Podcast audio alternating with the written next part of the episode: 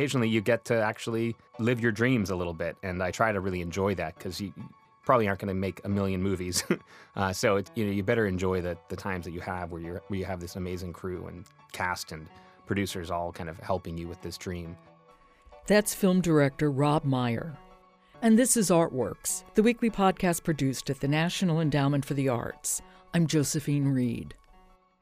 Rob Meyer is a young independent filmmaker who enjoys telling quiet stories, and so far they happen to focus on kids who are coming of age. Meyer found his most recent film in Annie Howell's semi autobiographical script, Little Boxes. Little Boxes tells the story of a biracial family who moves from Brooklyn to Rome, Washington. Gina, played by Melanie Lynskey, is white and a photographer. Her husband, Mac, played by Nelsan Ellis, is black and a writer. Their son, Clark, played by Armani Jackson, is about to start sixth grade. They make the move because Gina has been offered a tenure track job with health insurance. So off they go to a totally white town across the country. But the reaction they incur is not hostile, it's awkward. Nobody can believe Gina would move from New York, or that Mac doesn't really sound black and is a published novelist. The bookstore immediately orders his book. And Nerdy Clark? Well, he's expected to bring a whole new level of cool to the sixth grade once he learns to act a little more black. This tight knit family finds they weren't quite prepared for the change, and they soon find themselves struggling to understand themselves and each other in their new context. And according to director Rob Meyer, Little Boxes is also about the assumptions we all make. The assumptions about different parts of the country, about different socioeconomic groups, uh, different regions, race. It's about issues of coming of age and sexuality and family dynamics, all wrapped up in one family dramedy. This was the summer before Clark, who's the child in the film. It's, it's the summer before sixth grade, which is such an odd time in a kid's life. Yeah, so yeah, Clark, who's played by Armani Jackson, is I think 11 turning 12, and it's a super awkward time. You're just coming to realize who you are. You're, you're stepping outside the definition your parents gave you potentially. You're starting to have your own taste in music and culture and sports and girls or boys or you know, you're just learning who you are and yet you're in no way equipped to handle all of the things that are getting thrown at you. Uh, especially in Clark's case, if you're the one biracial kid in a very white community. So he, yeah, he's up against a lot, and that was definitely the seed of the film's idea was Clark's story. It originally was much more a, strict coming of age film about this kid, uh, and as the script evolved, the parents became larger characters. I just want to stick with Clark for a minute because at that age, I think it's especially hard when you have parents like his parents, like Mac and like Gina, who are kind of cool parents. Because when you know when you want to identify yourself, you do it by pushing away from your parents. But if your parents are kind of cool, it really puts you in a dilemma. Right. You're, you have to rebel against your super cultured, progressive, cool parents who have great taste in music and you know, already into interesting things and are not in any way boring. But he, yeah, he embraces more mainstream kind of culture that both his parents look down on. But his feeling is, well, I can make my own choices. And yeah, it's uh, definitely a period that is really fun for me to dig into. I like working with young actors. It's a very specific and short period that's so fleeting that it's interesting to me. And you've basically haven't quite learned how to lie to the world in the way that we do as we get to high school and college.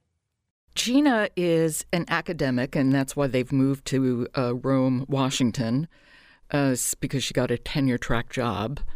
And her husband, Mac, is a writer. That's right. And there's a way in which the film sort of gently pushes against academia and mocks it, though mock is a harsh word. Uh, It sort of I think it does. it teases it. The film does a lot of teasing in all sorts of directions. And I certainly think uh, Annie, who wrote the film, who is in academia, you sort of feel comfortable teasing the thing you're a part of. And so I think because she's from that world, she can embrace the occasional ridiculousness of it with the assumption that people don't take it at face value. But I think it's also a narrative device to isolate her. Uh, you know, she's moved her whole family out here. She hoped to join this community of academics. She'd been a struggling artist on her own, working as a photographer in, in Brooklyn and not finding her place necessarily. So I think she's looking to find her place and to discover that this may not be your crew, this may not be your group. Just it ups the stakes for her and increases the dreading sense that she's made a huge mistake and, kind of dragging her whole family and life out there obviously Mac and Clark are also feeling extremely isolated in different ways. So yeah, it, it, was it was partly to have some fun, make poking fun of academia, which I think hopefully you know academia can take a joke. They're smart people who uh, hopefully know that we're not uh, we're malicious. Yeah, well, frankly, I wouldn't hold my breath about academia taking a joke, and I speak as somebody who worked in the academy for years. But anyway, oh, that's true. Mac, as we said, is a writer. He's written one novel, and now he's writing um, sort of food critiques. It's one of the more bizarre choices we made.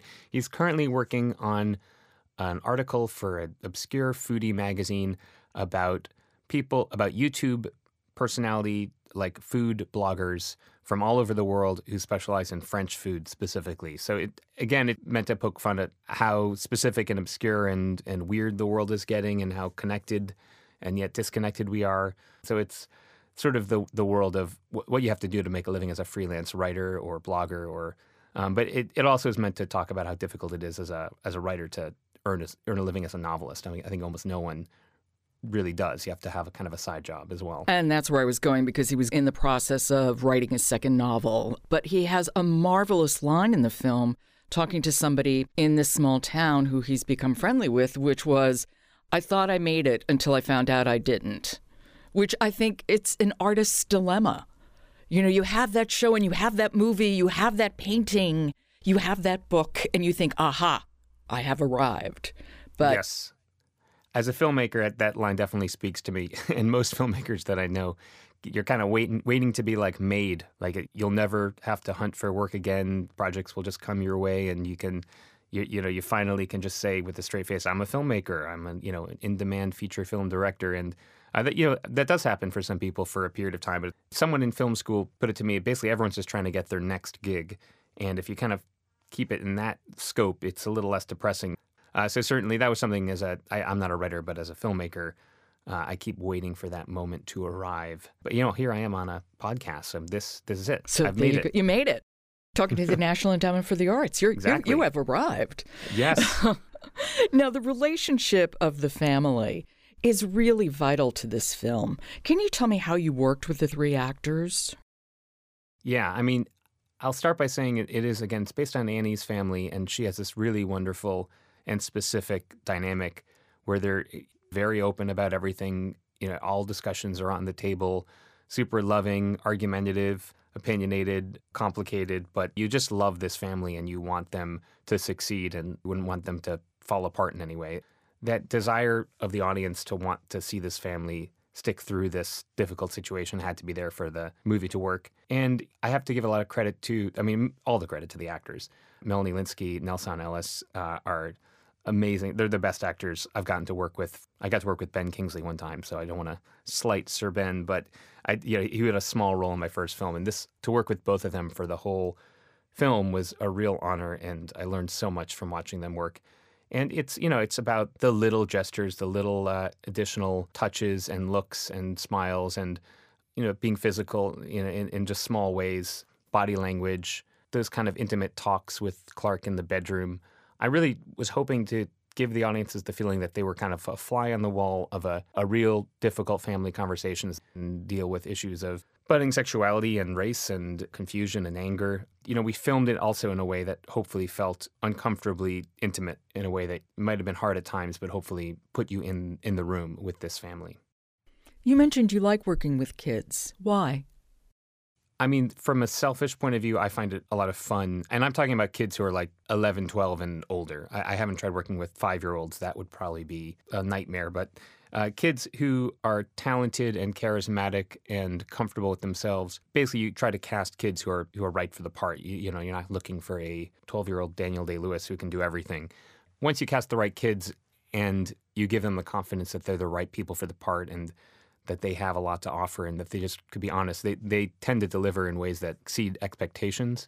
Uh, and they also just make sets a lot of fun. No one gets that grumpy when there's a kid around. It, it sort of creates a joyousness on set and a sense of play that people get into film to do. But it's quickly to lose sight of that when you're been doing it for a long time.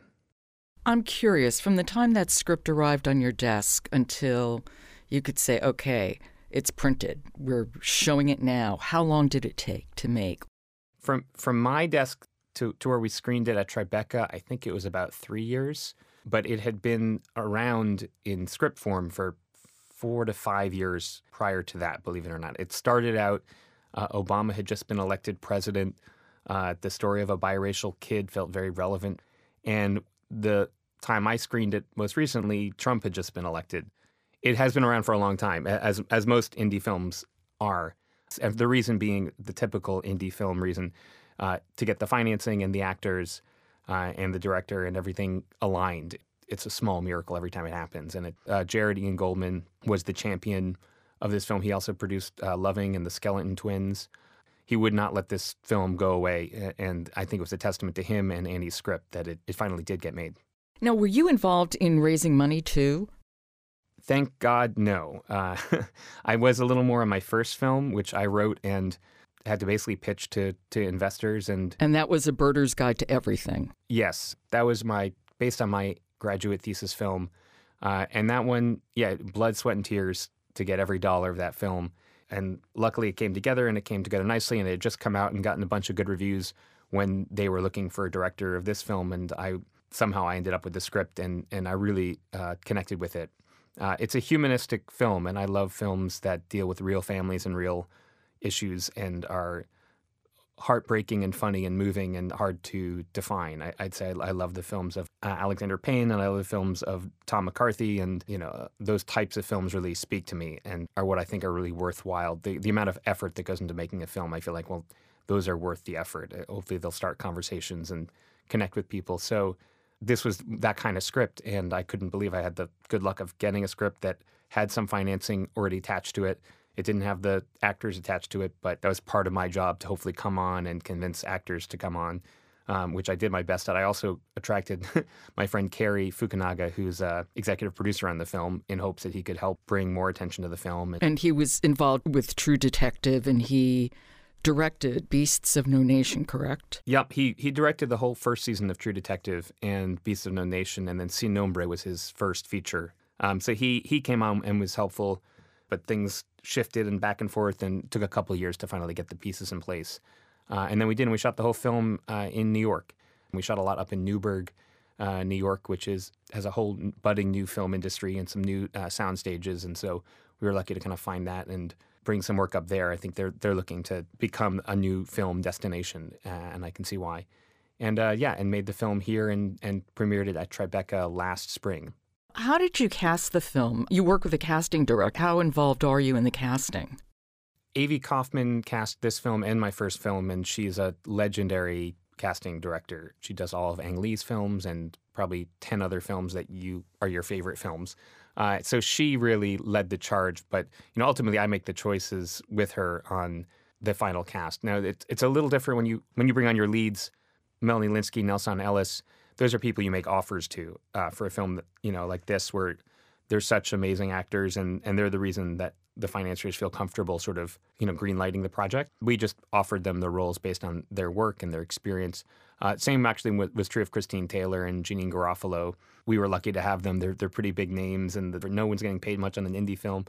Uh, but then we also got great actors who came to audition because of the strength of the script and because of Melanie Lynskey and Nelsan Ellis and Avy and me and Cary. So we we had a, a real embarrassment of riches. The hardest thing, obviously, was finding a 11 to 12 year old biracial boy who had all the right qualities of Clark.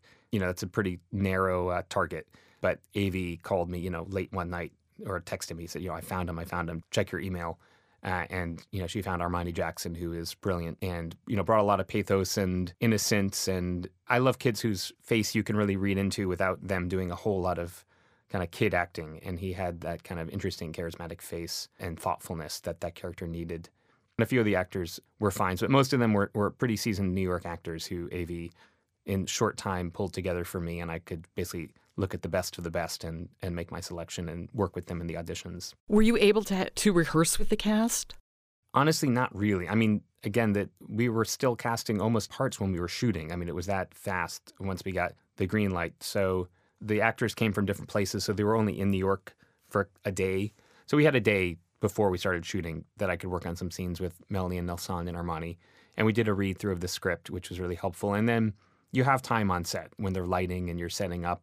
So you, you have some freedom on set. But I'm hoping someday I get a chance to uh, actually rehearse for like a week or two. That would be really cool. Do you do multiple takes? Do you do many takes? How do you typically proceed? I never really know how many takes other directors do. I do probably three to five on average. I guess four would be my average then. So I don't think that's very much. You know, we're we're shooting 21 days, and they're not long days because the kids can't work long hours. And you do want to do a number of setups. I, I do like working with two cameras so that conversations can flow and you can have some overlapping dialogue and you can get through more coverage more quickly and not have to have the actors repeat themselves. But you know, you, you, every time you do a new setup, you basically have another chance to have a new take if you're not quite feeling like you're there yet. But no, I mean, uh, there's definitely some directors out there. I think like Clint Eastwood does like one to two takes, or Woody Allen. They just good. All right, let's go on. I'm not quite that confident yet, uh, but I've seen directors who, uh, you know, Kubrick, who was a genius, I think did like 50 to 100. I, I think it was slightly a way to kind of torture and get under the skin and brains of his cast. But William Wyler did the same thing. Yeah, definitely. I'm not into messing with my actors, but I can see how it does get results. And what about improvising? Do you encourage it? Do you discourage it? I definitely encourage it. Uh, and I always want people to do improvising, and then I tend to uh, not like it. I'd like, yeah, try something new. And I'm like, yeah, you know, stick with the script. But then I actually do think a lot of improvised stuff made it in. And when you have Janeane Garofalo and some of the other actresses, especially when they're having that kind of party scene and they're just riffing. And what about the editing process?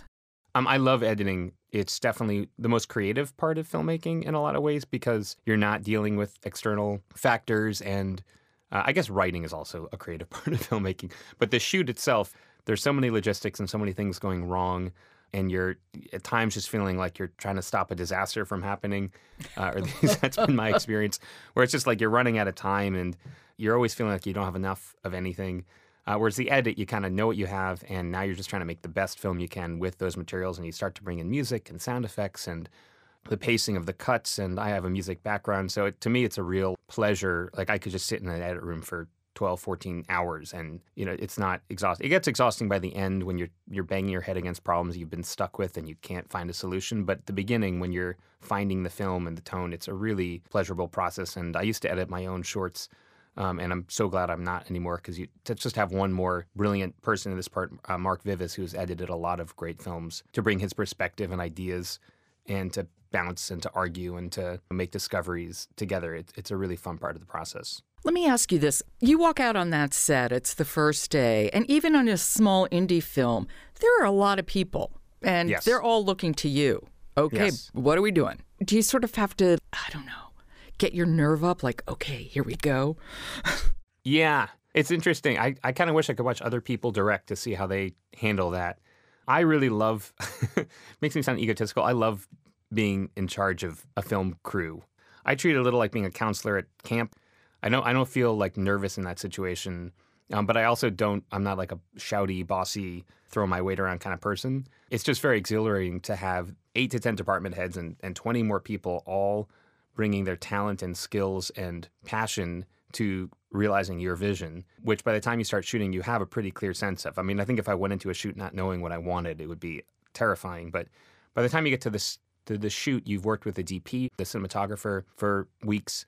You know, you've made mood boards, you've storyboarded it all out, you have a really great plan, and then it's starting to come to life and you're seeing it on the monitor and it's really exciting. And I, I, said before it was like a train wreck, but it's actually a lot of fun. It's just by the end of the day, it's a train wreck because you're out of time and worried you didn't get everything. So it, it definitely is a personality type. I, I think I'm an extrovert, which helps. Um, there are definitely people for whom I think it would be literally a nightmare for them.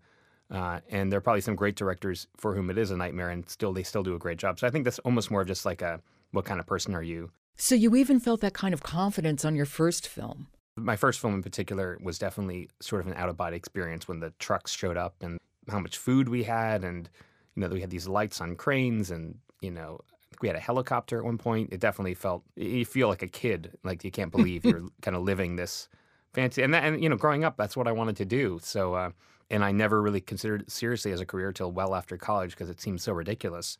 Uh, but occasionally, you get to actually live your dreams a little bit, and I try to really enjoy that because you probably aren't going to make a million movies.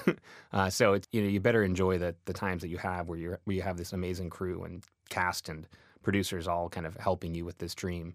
Uh, it definitely takes a certain amount of ego to think that your voice is worth hearing and worth all those people supporting you. But I think everyone's is. It's just you have to have the confidence in believing in it. You've always loved film from the time you were a kid? Uh, yeah, I, I can't say I'm a real film buff. Uh, and there definitely many conversations where people find out I'm in film and they start referencing obscure films, and I just nod, pretending I know what they are because I don't want to uh, seem like a, an idiot. But I've always loved making films, and I, I always used to borrow my dad's like VHS camcorder to make you know really stupid zombie sci-fi you know putting gasoline on my toy cars and lighting them on fire and trying to make cool action sequences and and then I made films in college. I played in the orchestra in college, and I made these videos for the orchestra. Again, also pretty. Stu- theme of my films is they were pretty stupid, uh, but they were really fun. And I think it was in college when I was making them that I realized that I was actually pretty good at it. Not not necessarily as a filmmaker, but as a person who can collaborate with a lot of different people. And it's a really uh, interdisciplinary art. Uh, you have to have a good background in music, cinematography, photography, costumes, production design, working with actors, editing. You know, it, it definitely is one of the things that you really can't be just good at one thing. You need a lot. You need a lot of skills, and I, am always enjoying doing a lot of stuff as opposed to becoming great at one thing. So it sort of fit my personality, and just also getting the most out of people, getting motivating a crew to work in the example of independent film for very little money and to really put their all into it and to push what they think they're capable of. Uh, that takes a certain amount of kind of enthusiasm and uh, appreciation and cheerleading, which I'm I'm pretty good at yeah, in, in, that sense, I've always liked that part of filmmaking. But I, I, there are definitely people who know way more about film than me. You said that it wasn't until way after college that you thought you, in fact, would become a filmmaker. What were you going to do? What were you thinking about? Actually, I did go into making documentaries right after college. So I, I did think, uh, well, maybe I want a career in telling stories. Uh, but I wasn't quite really willing to say I want to be a feature film director. And I grew up in Boston, so I during college got an internship working for Nova at WGBH, uh, making science documentaries. So I went to work for Nova for four years, and really hit the lottery. I got to travel to Antarctica twice, and I went to Everest, and I went to Egypt, and I went to, you know all over the place making these kind of adventure science films. And it was yeah, it's sort of a dream job, especially for a 20 something single person, you know, who wanted to travel after college.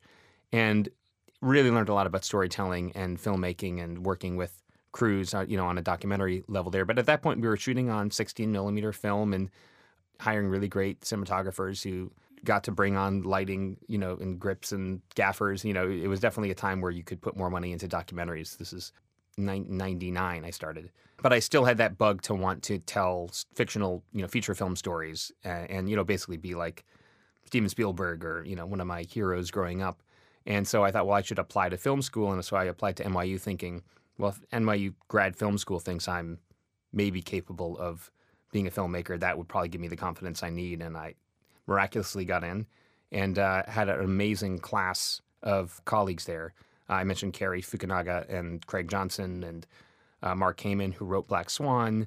There's 30 people, and I'd say 20 of them have made films uh, that you may have heard of at this point, so, which is sort of unheard of for a class because usually just a few people are able to get a feature film made. Uh, so I had a really great class that were very supportive of each other and helped each other along the way.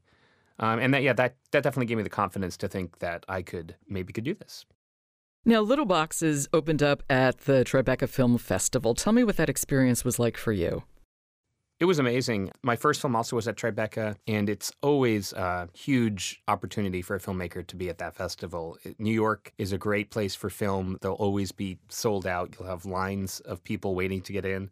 You'll get great press. Uh, you know, there's all these red carpets and other films with big stars coming in, and doing all these interviews with Entertainment Weekly. And again, going back to the "I've made it" feeling, it's one of those I, you know, I, I may have made it here also the world cares. You know, it's it's important what the world thinks. Uh, it's a well well regarded festival throughout the world and the industry, so people take note of the film. And you know, you make these films. Films have gotten easier and easier to make. To be honest, you can make a really great film for not a lot of money. And with the new model of the digital distribution and streaming services, there's more people willing to invest in indie films.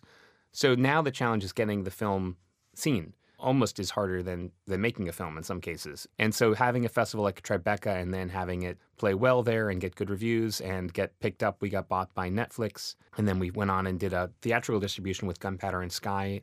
Even though we have some big stars in our films, there's plenty of movies with stars in the films that you know no one hears about. They kind of get lost in the noise. And with a film like this, or my first film, which are both gentle stories about families and people, it's not you know Daniel Radcliffe as a as a farting corpse. You know, it, it didn't have a big hook. I'm, I'm describing Swiss Army Man in case you think I've just had a stroke, but uh, you know, it, it doesn't have a big catchy premise. So you need that kind of support to get the word out, and then it's also just an ego boost as well for for everyone involved. You know, I, I've done a lot of film festivals, and I was like, you know, at a certain point, is it just about patting your ego? And my friend was like, Rob, never underestimate the importance of patting your ego in this world. What do you like about film? Why do you do this? So many of my great experiences have been going to see movies with friends or on my own. I've just had so many moving emotional experiences watching films with people and then talking about them and thinking about them. It's just a great form of storytelling. It's, it's democratic, it's not expensive to go see a movie. It connects countries and the world together. Uh, a lot of things have been said to me by characters in movies or scenes that have struck me as profound in, in movies. You know, and I think it's a way to distill kind of the important things in life uh, when it's done well, and, or it could just be fun entertainment. But I, I hope to make movies that are profound and and have things that and lines and moments that people think about when they're done. And what's next for you? Right now, a friend of mine who's a successful music video director and I are going to co-write and hopefully co-direct a movie that's almost a musical. I'd say it's a musical in the way that the movie once uh, was a musical. It's about a young ballet dancer and an older rock and roller having an unlikely friendship. And then I do a lot of commercial and branded content, is how I sort of pay the bills. Um, and I do a series with Anthony Bourdain called Rawcraft, uh, which is a web series sponsored by Balvenie Scotch. And we make short documentaries, and this sort of goes back to my Nova documentary days uh, so we make 10 minute documentaries celebrating people who make things by hand. And we've uncovered a lot of great craft people around the country. And Tony goes and meets them and discovers their craft and celebrates them and, you know, is, is normal, charismatic, hilarious, interesting self. And what's the name of it? It's called Raw Craft, Rawcraft, R A W C R A F T. There, it's a great gig. Uh, the, the subject's interesting. I enjoy a good Scotch whiskey. You know, they, they, they send me to Scotland to go to the distillery regularly. And, uh, when you have Anthony Bourdain on set, uh, suddenly the the lunches and the craft services suddenly gets really good. Uh, so the the restaurants find out somehow, and suddenly you're literally getting like Michelin star chefs and James Beard Award chefs like catering our lunches because they want to kind of come out and hang out with Tony. So it's it's a good gig. And there we'll have to leave it. Rob Meyer, thank you so much. Thanks for having me on. That's the director of Little Boxes, Rob Meyer. You've been listening to Artworks, produced at the National Endowment for the Arts. The Artworks podcast is now available on iTunes. Please subscribe, and if you like us, leave us a rating. It does help people to find us. For the National Endowment for the Arts, I'm Josephine Reed. Thanks for listening.